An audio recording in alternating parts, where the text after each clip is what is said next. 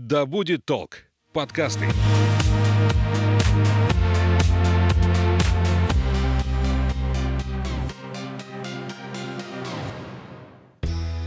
Всем привет! Это подкаст об осознанном туризме, психологии путешествий «Конюх Федоров», где я, журналист Александра Михайловская, вместе с кандидатом географических наук, тревел-коучем, основателем компании Field Travel Анной Статвой выясняем, почему люди отправляются за порог и что в этом находят. Аня, привет! Саша, привет! Тему обозначу. Сегодня будем говорить об альпинизме. Если предыдущая тема мототуризм для Ани была новая, то альпинизм – это для меня темный лес лес. Вот такой вот каламбур. Ань, представишь гостя? Да, сейчас будем разбираться в темном лесу альпинизма, точнее леса в альпинизме нет, потому что речь идет о достаточно больших высотах. И у нас сегодня супер гость. Не побоюсь, громко скажу, человек номер один в альпинизме у нас в городе Омске и Омской области, доцент кафедры туризма Сибирского государственного университета физической культуры и спорта, председатель Федерации скалолазания Омской области, кандидат мастера спорта по альпинизму,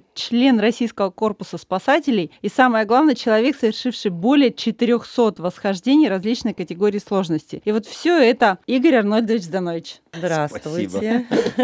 Первый мой вопрос. Где самые красивые горы? Трудно вообще ответить на такие вопросы. На самом деле все горы красивые. Вот для меня везде, где я был, все горы мне нравятся. Просто у каждого альпиниста есть какой-то свой определенный район, своя страна, где ему более нравится комфорт, если это можно назвать альпинизм комфортом. Нравятся маршруты, которые он выбирает для себя. Сказать, что где-то очень хорошо, где-то очень плохо, нельзя сказать о горах. Везде одинаково тяжело.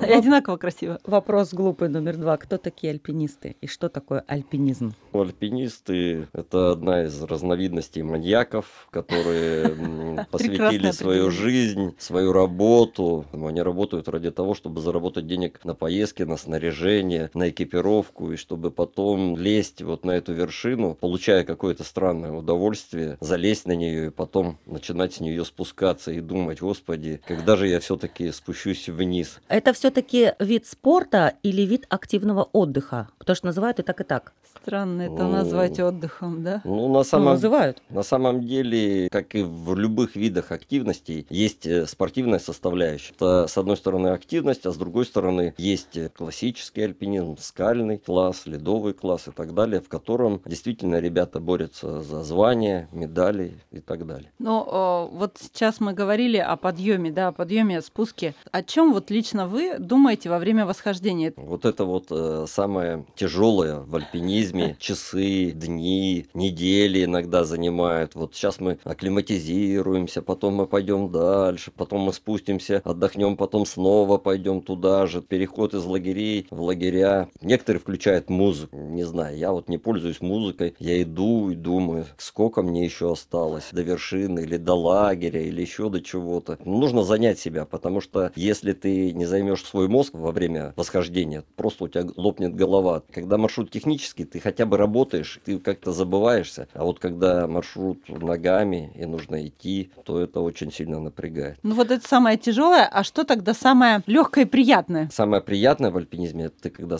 спустился в базовый лагерь, снял ботинки и сидишь такой и думаешь, господи, все, наконец-то ты залез на какую-то свою очередную вершину, и у тебя есть время просто посидеть и подумать, зачем тебе это надо было. У меня как раз нестыковка. Более 400 восхождений. Как случилось так, что вы выбрали альпинизм для себя как дело жизни, как увлечение? И с чего все началось, и почему вы все время ходите и ходите? Ну, выбор как-то не специально произошел. Я был еще школьником, и в Боровом, это наш любимый горный район для Омска, я увидел вершину Синюха и решил на нее залезть. Я тогда не понимал еще, что есть вершины, есть хребты. Я просто решил за залезть хотя бы на гребень на этой слоника, Синюхи. да? Нет, на Синюху залезть. А, первая попытка неудачная, у меня не хватило воды, ну и сил тоже, естественно. И потом как-то я поднялся, меня это все впечатлило, и уже поступив в э, институт, я увидел объявление, набор в секцию альпинизма, я вот решил пойти. Альпинизм э, мне понравился тем, что там, хотя есть и соревновательный альпинизм, где ты соревнуешься с кем-то, ну, как правило, ты даже не видишь этих людей, с которыми которыми ты соревнуешься. А альпинизм хорош тем, что ты соревнуешься в первую очередь с самим собой. Ты доказываешь самому себе, что ты это можешь. Допустим, я каждый год совершаю традиционное восхождение на Эльбрус, и многие говорят, ну зачем там тебе там 25 или 50 или 100 Эльбрусов, да? А я говорю, вот смотрите, я стал на год старше, а я снова поднялся на Эльбрус. И вот это заводит то, что ты побеждаешь себя, а не кого-то. А что значит соревнование с невидимым соперником? Ну, как правило, в альпинизме каждый лезет свой маршрут. Ты не видишь, как лезет его соперник. Получается, что ты лезешь свой маршрут, он лезет свой маршрут, а потом, когда уже будут подводиться итоги, у кого что круче, только тогда ты узнаешь, кто оказался сильнее. А Да. по каким Это критериям? же не, со- не рядом расположены беговые дорожки, и ты Да, видишь, это- насколько... Это, не марафон, Он это не бассейн, где ты видишь соперника. На самом деле, во время восхождения ты не видишь тех людей, с которыми ты соревнуешься. Ты работаешь в команде, и задача твоей команды сделать маршрут так, как ты его планировал, так, как ты его подал заявку на соревнования, а потом оценят, вот, скажут, да нет, твой маршрут очень слабый.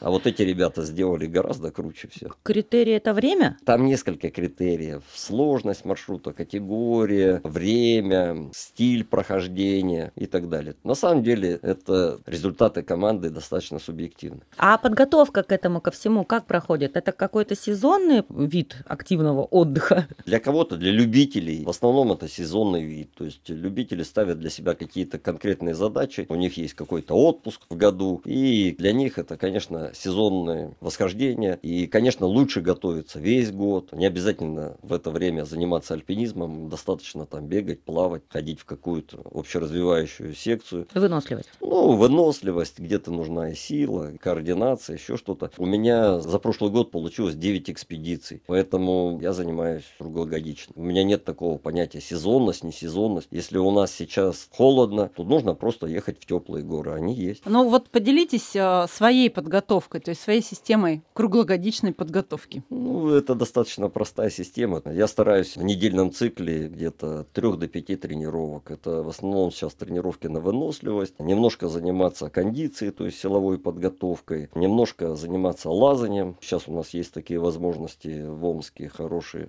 Из-за травм я уже не могу бегать, но я зато могу ходить по дорожке в гору. Ну, то есть нужно все время держать кондицию. Хотя бы 2-3 тренировки в неделю, это уже неплохо. А если ты доводишь их там до 5, то это, в общем-то, шикарная подготовка. Главная система, вот все, кто нас слушает, должны понять, что если вы бегаете каждый день в течение недели, а потом две недели лежите, это не есть хорошо. Да, или если вы перед своим путешествием решили там пробежать, сделать два э, Марафона, да. марафона, то вы умрете на марафонах. Мне интересно, как это работает в жизни, прохождение маршрута в горах. Вы же потом все равно возвращаетесь э, к своей привычной деятельности. Как этот навык преодоления потом работает в жизни? На самом деле, я лично, возвращаясь из своих восхождений, я начинаю готовиться к следующим восхождениям. И получается, что вот я только что там вернулся из Африки и начал готовиться к Кузнецкому Алатау. И все мысли у меня к Кузнецкому Алатау. Как только я закончу с Кузнецким Алатау, вернусь оттуда, я знаю, что мне нужно готовиться к поездке в Сайрам в Казахстане. И опять я буду заниматься вот всем вот этими вопросами организации всего прочего. Моя жизнь между путешествиями, она сводится к тому, что это подготовка к следующему путешествию. Классно. Но вот какая главная мотивация? Она у всех разная. Я сейчас задам вопрос вот по поводу книжки, которая тут лежит. Но вот лично у вас в чем основная мотивация заключается? Для меня вот основная мотивация в альпинизме – это победить себя. Это вообще мотивация должна быть у людей постоянно. Я могу это делать. Я понимаю, что, допустим, вот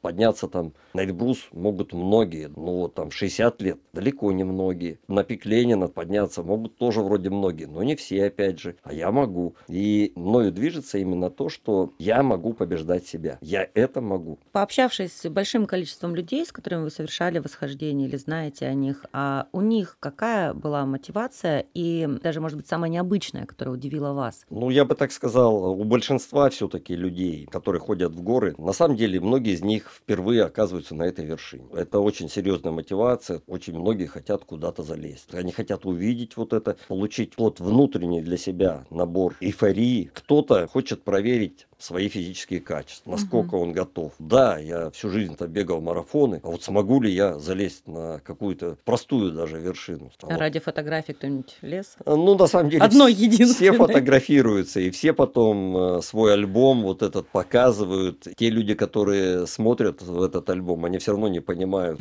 того, что испытал этот человек, какие трудности для него, ну, вот этот маршрут был, как это было тяжело, это никогда не понять по фотографиям. Ну, естественно, как бы ты просто смотришь на эту фотографию и думаешь, на самом деле, какой я был тогда сильный. Аня книжку принесла Да. «За гранью возможного». Да, я хотела задать вопрос. Я сейчас читаю книжку автор Нирмал Пурджа, который, будучи непальским альпинистом, ну, альпинистом условно он является, он на самом деле был военным, да, спецназовцем, за 7 месяцев покорил все восьмитысячники, установив новый рекорд. Я не буду высказывать свое отношение, да, к этому. Скажите вы, как вы на вот этот рекорд смотрите? Здесь э, на самом деле был не столько рекорд, сколько Нирмал, он представляет э, вот это сообщество людей, которые помогают белым альпинистам в Непале, в Пакистане, помогают совершать восхождение. То есть они где-то вешают веревки, где-то Да-да. тащат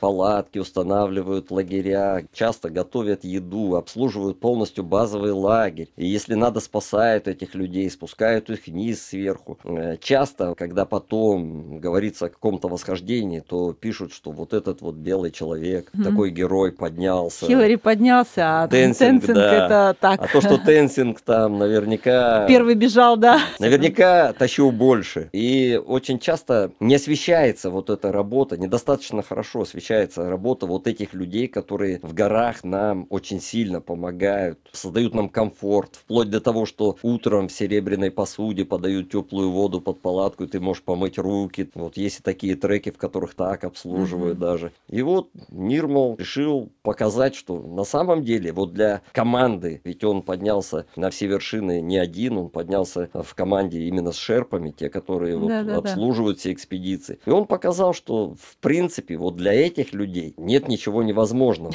Очень часто, когда альпинист поворачивает вследствие своего нездоровья там, или невозможности восхождения, то сопровождающий его шерп поворачивает с ним, они рубятся до конца. Получается, что шерп и не пошел на вершину, ему не нужна, он обслуживает этого человека. И вот если бывать в Непале, во многих лоджиях, особенно в треке под Эверест, можно посмотреть и увидеть сертификаты. Там 19 восхождений на Эверест, 20 восхождений, куча восхождений на все остальные. Он взошел, Ничего личного, просто работа. да, он как бы, ну что делать, он больше ничего не умеет, это его работа. И нигде мы не видели, вот, смотрите, какой вот э, крутой шерп, у него 25 воск... Да, у него висят эти сертификаты, да, он это делает. И вот э, Нимс, он как раз показал альпинистскому сообществу, Мгм. что вот эти люди, они решают очень важные задачи в альпинизме, и они далеко не вспомогательный состав, а они порой даже и те, которые довели этого альпиниста до результата. А Мне сейчас понятно стало, о, о чем это, потому что я все читаю, читаю, не могу понять, зачем, зачем. А тут я поняла, чтобы он поднять этих людей, которые всегда Показать, за да. кадром и всегда они, ну, обесценены по сути. Очень часто в альпинизме там э, после какого-то восхождения начинают наезды, разборы, вот ты там-то пользовался этим, ну и как бы забывают вот про то, что успех-то обеспечили шерпы. На самом деле во всех экспедициях, когда они сопровождают альпинистов, шерпы работают с кислородом, потому что в любой момент, как только твой кислород закончится и тебе станет плохо, они должны быть готовы отдать тебе свой кислород, и они идут на этом малом кислороде, чтобы все-таки поддерживать свою форму и в любой момент оказать тебе помощь. Они самыми первыми приходят на помощь, и они будут тебя транспортировать. И были случаи, когда шерп оставался и погибал вместе с альпинистом, потому что это его клиент. И это действительно люди, которые заслуживают уважения. Нимс просто хотел показать, что вы стараетесь, ползаете там, что-то делаете, а вот мы можем без шерпов подняться. Нет, ну на он, все он 14 когда восемь. описывал свою подготовку физическую, вообще форму, я поняла, что ну это реально железный человек, просто железный. У него здоровье от природы, плюс такие тренировки там, ну, нечеловеческие. Ну, на самом деле, среди шерпов, так как они все время, это их профессиональная деятельность, Ой, они да. настолько сильны, и когда вот ты сталкиваешься с ними там, ты понимаешь, что это вот монстры на самом деле. Мгм, И мы просто про них не говорим, потому что на фоне этих монстров мы бледно выглядим, да? выглядим очень, очень слабенько. Кроме физической подготовки, от чего еще успех восхождения зависит? В альпинизме даже не физическая подготовка является основной. Можно форму набрать и в горах. Основной является это морально-волевые качества. Мгм. На самом деле вы с этим сталкиваетесь всю жизнь. Просыпаясь утром, у вас просыпается второй человек, который говорит, давайте сегодня не пойдем. Вот. Или мы решили начать бегать по утрам. И вот где-то на вторую попытку бегать, вы понимаете, что «А давайте вот сегодня не побежим, побежим завтра. И как бы вот этот человек внутри вас отговаривает и говорит, что можно Да. и не так быстро бежать, и вообще дождь идет на улице, зачем бежать. Так вот в альпинизме, когда вам приходится напрягаться не 15 минут, не час, а часы, дни, недели, вот здесь э, морально-волевые качества очень важны, потому что ну, нужно придумывать, именно придумывать для себя какие-то мотивации, все время придумывать, потому что внутренний человек, он разрушает в вас мотивации, все время разрушает. Распространенное явление у начинающих вот альпинистов, я с ними много работаю, когда утром нужно в 3 часа встать и в 4 Ой. выйти, и вот в 3 часа ты, когда встаешь, начинаешь медленно собираться, так ты думаешь, вот зачем-то тебе это надо, ты это уже сто раз это делал. А кто-нибудь из них говорит, а вот знаешь, у меня ночью что-то горло запершило, я, наверное, не пойду. Горло болит, а у кого-то он палец заболел, у кого-то нога. И вот они такие счастливые в эти минуты, они понимают, что вот им не надо это делать. А я думаю, вот, господи, ну вот они смогли отмазаться, потому что они не должны вести вот этих людей, они могут схитрить там Это что-то. тот это. случай, когда ты расстраиваешь собственному здоровью, да? Да, и ты думаешь, а вот у меня тоже болит палец, а вот мне тоже кажется, что у меня горло першит. Ну что делать? Э, Кто-то все-таки из них собрался идти, надо с ними идти. Бывают у меня такие восхождения, когда я понимаю, что мы не дойдем. Я это прекрасно понимаю. Я даже объясняю этим людям, знаете, у нас нет шансов. Они говорят, да нет, ты что, ну давайте Пробовать, пробовать. да, И я понимаю, что мы сейчас 6 или 8 часов намучаемся так, что мама не горюй, вернемся потом и будем думать, вот могли же Ну, сразу был не же пойти. прав, да. Да, как- А, кстати, с кем вы любите ходить э, в горы? И вообще вот эта вот песня Высоцкого «Парня в горы тяни, рискни, чтобы проверить дружбу». Это так? Ну, на самом деле, э, раньше все-таки я в своей жизни как-то ставил цели водить людей в горы, показывать им горы, привлекать их к горам. Сейчас поутих у меня этот пыл. Сейчас мне нравится ходить в горы с теми, кому я доверяю, с которыми мне не надо вытирать сопли. И те даже, которые, в общем-то, в какой-то момент и мне вытрут сопли. И скажут, ну, что ты раскис, ты же мог это делать когда-то. Поэтому сейчас мне нравится ходить действительно в горы с людьми, с которыми мне комфортно. На самом деле, вот сейчас я это начинаю понимать, что восхождение приносит большую радость, когда ты его совершаешь с людьми, с которыми тебе комфортно. Что значит комфортно в горах? Значит, ты не работаешь гидом, значит, не надо тебе поправлять обвязку кому-то, не надо наливать ему чай, там, не надо ему говорить, Мотивировать бесконечно, потерпи да? еще чуть-чуть. Палец там. перебинтовать, горло пшикать. Не надо, не надо из-за него еле тащиться там сзади вместе с ним. А ты идешь вот для себя, для души. Ты понимаешь, что если впереди товарищ там вешает веревку, то она точно закреплена, и она точно надежна. Ему можно доверять. Поэтому с людьми, которые действительно твои товарищи, как у Высоцкого, то это самое комфортное схождение. Девчонки занимаются этим? Как, как много по сравнению с мужчинами? Да, на сегодняшний день, мне кажется, девчонок даже больше. Женщины как бы потихоньку отвоевывают мир мужчин. И даже такие, казалось бы, казалось бы, сложные вещи, как был альпинизм. Раньше в советском альпинизме прямо в правилах спортивных оговаривалось, что на маршрут, допустим, третьей категории при совершении восхождения четырех мужчин допускается только одна женщина. Там, ну, прямо Были вот оговаривались. эти, были четыре Да. женщины, один мужчина. сексистские Да. запреты, да? Были четкие параметры, ну и в принципе было, о, что там с вами две женщины идет, нет, это... Не да, дойдете.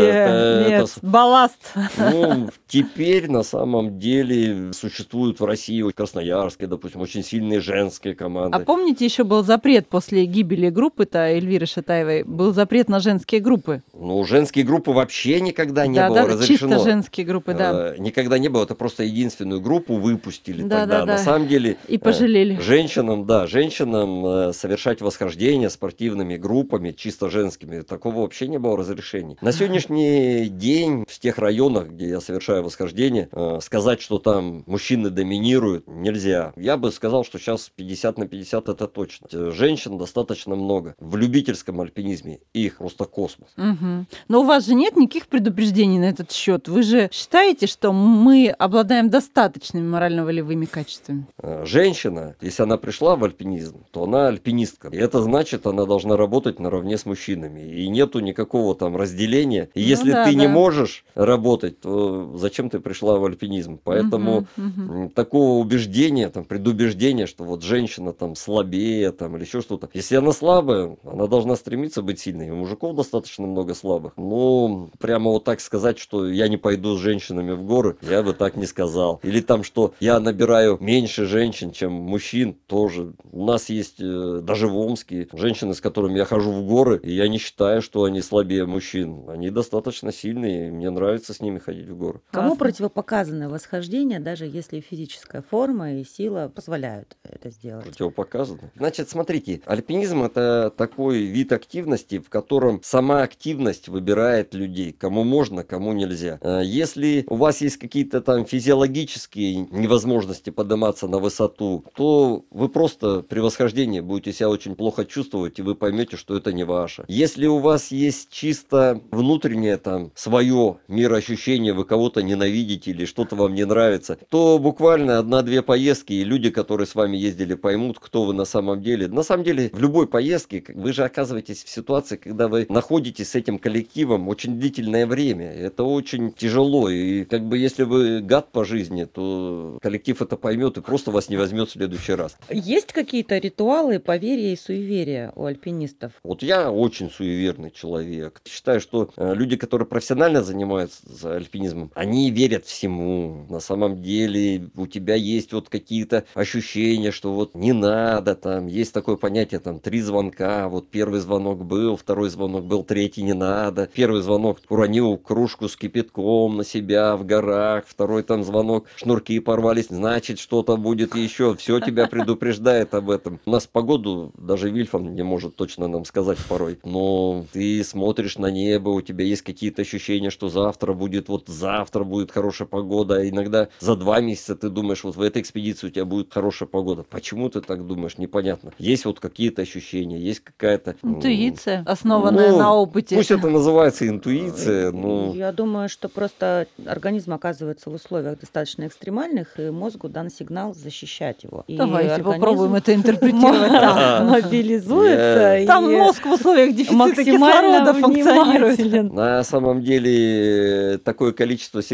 поступает в мозг, что он даже не отфильтровывает это в группы в какие-то. Все время поступает сигнал, хочется кушать, поступает сигнал, не хочется идти, поступает сигнал, зачем мы вообще сюда выбрались, там столько сигналов. И, и тут падает кружка. Да, и тут падает кружка. На самом деле, бывает такое, что просто появляется вдруг такое нежелание вот это делать, вот сейчас это делать. И начинаешь тормозить и понимаешь. Даже потом это не объяснишь. Ну и всякие ритуалы, допустим, не мыть голову перед восхождением. За сколько? Желательно вот вообще не мыть ее.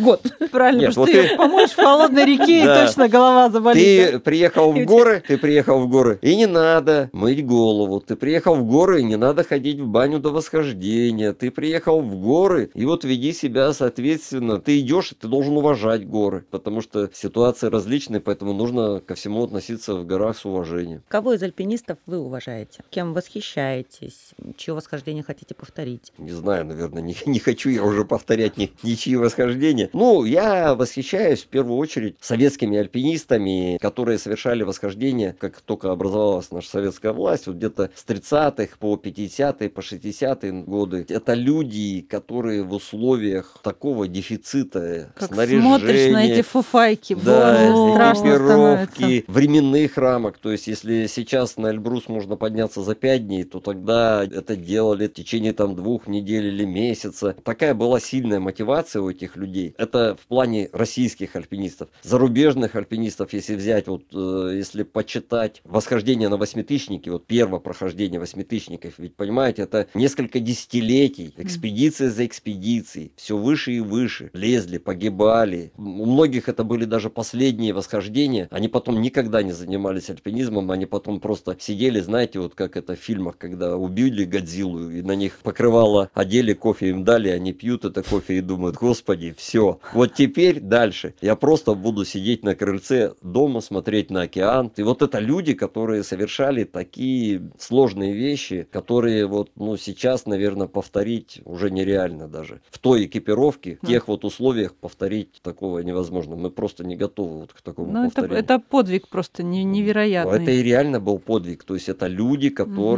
делали это. Вот когда Эльбрус Севера, экспедиция Эммануэля, когда ведь Да, туда да, да. пришла целая армия. По дороге они с кем-то повоевали еще. И вот у него была цель, нужно было кому-то залезть. И вот они, группы становились все меньше и меньше. И в итоге вот всего два человека из всей вот этой армии, которая там стояла на поляне Эммануэля, два человека смогли подняться на Эльбрус Севера. Это была осада просто, вот осада. Сейчас это красивый туристский маршрут первой категории сложности. А тогда армия с пушками, конница, пехота. Читаешь про это, ты понимаешь, какая вот сила мотивации, как человек преодолевал себя. Вообще уникальные люди, которые я даже не понимаю. Вряд ли я бы смог себя так заставить мучиться. А было ли страшно в горах, и как вы преодолеваете страх там? Вообще, в любой виде деятельности, а в альпинизме тем более, отсутствие чувства страха – это Смерть, верно. да, это гибель сразу. На самом деле не просто страшно, а очень страшно. Притупляется с годами, притупляется, давайте Ну, скажем честно. Может быть и притупляется, но ты должен все время чувствовать, что любая природная среда несет в себе опасность, любая.